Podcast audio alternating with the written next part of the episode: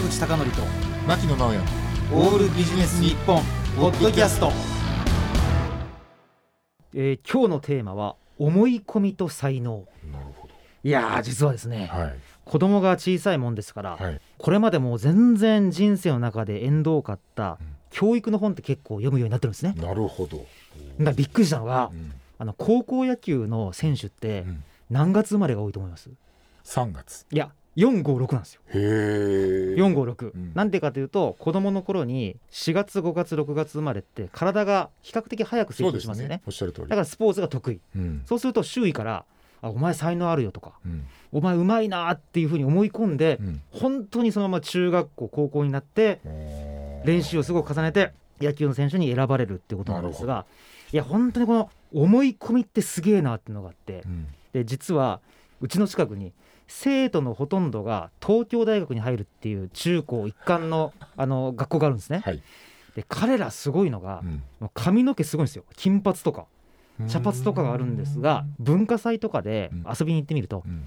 もうね全員が自信にあふれててもう入った瞬間にもう俺は東大に入るもんだっていう思い込みっていうかうん信念みたいなやつがあって。なるほどなるほど。だからね例えば彼らが演奏してるバンドとか見るじゃないですか。うん。むちゃくちゃ下手なんですよ。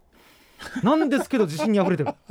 なんだこれすごいなと思って。どなるほど。でこれ逆もありましてうん。非常に面白い話であの象ってありますね。エレファント。はいはいはい。でそのエレファント象に強い鎖をつけてそれをあの鉄にこう縛り付けとくんですね、うん。そしたら象がすごくドタバタするんですけれどもちろん鉄の芯にこれがくっつけられてるんで、うん。こうどうしても脱出できないとなるほど。でそれを何日間かやった後に、その柱を木の柱に変えるらしいんですって、ほんなら象はどうするかっていうと全く逃げないんですってもうダメだっていう思い込みがあるから。なるほどなるほど。だからやっぱ思い込みっていうのはいい面にも悪い面にも作用するんだなっていう感じなんですけど、はい。最近ねうん。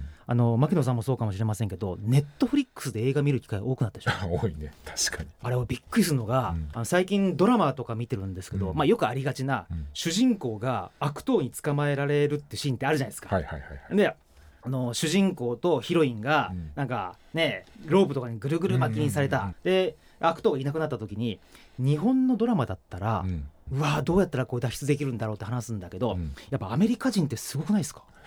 なんてえこの場面でうん。ね、男の人がうん「やっと二人っきりになれたね」とか「だから君の若い頃は」とか言ったら言い始めるでしょ、うん。あいつら本当に思い込みがすごくてもうあのなんていうのかなこう脱出できるからうんもうジタバタ騒いでも仕方ないっていうもうメンタリティーがうん。もうずーっと子供の頃からやってて、ううんちの子供に見せたらなんでこのお兄ちゃんとお姉ちゃんたち楽勝なのって言うんですよ。この教育ってすごいなと思うんですよね。で僕もあの牧野さんも、うん。あのセミナー講師やってるんで分かると思うんですけど、はい。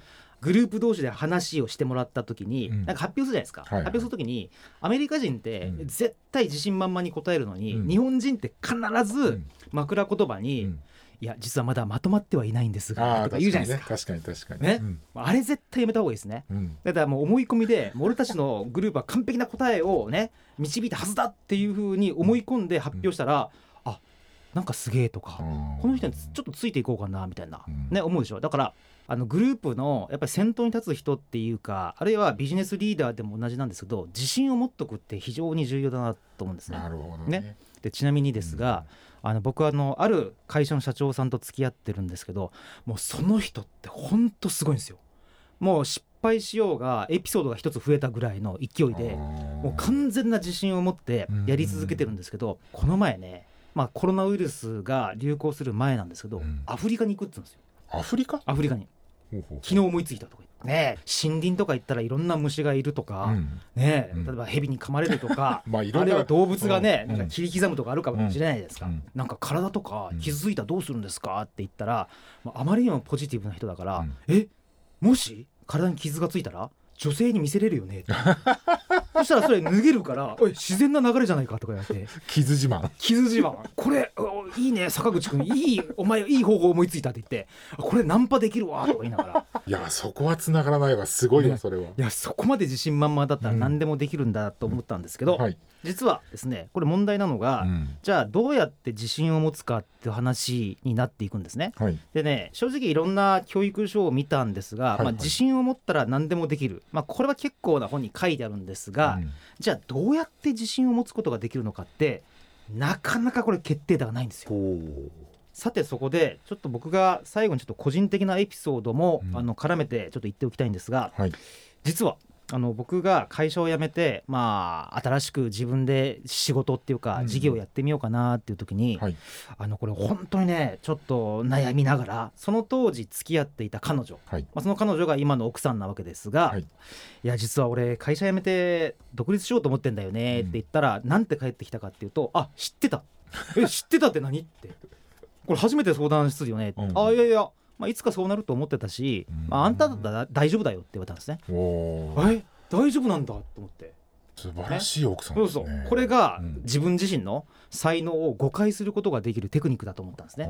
誰かから言われる。うん。それでもう一つ実はこれ私のですね中では忘れられない小説があるんですが、はい。それが小説だったのか、うん。あるいはある漫画家の方の自叙伝だったのかもうほとんど記憶が曖昧なんですけれど、うん。こう書いてあったんですね。はい。自分にお父さんがいたと,、えーとお小遣いは年に1回夏祭りの時に2,000円しかもらえなかったと。ほうほうほである年に突然お父さんが4,000円くれたらしいんですね。う倍ですね。倍。うん。で夏祭りの時に「うん。え4,000円もあったら何でも買えるじゃん」って言って買いに行ったらしいんです。うん。で戻ってきたらそのお父さんいなかったんですって。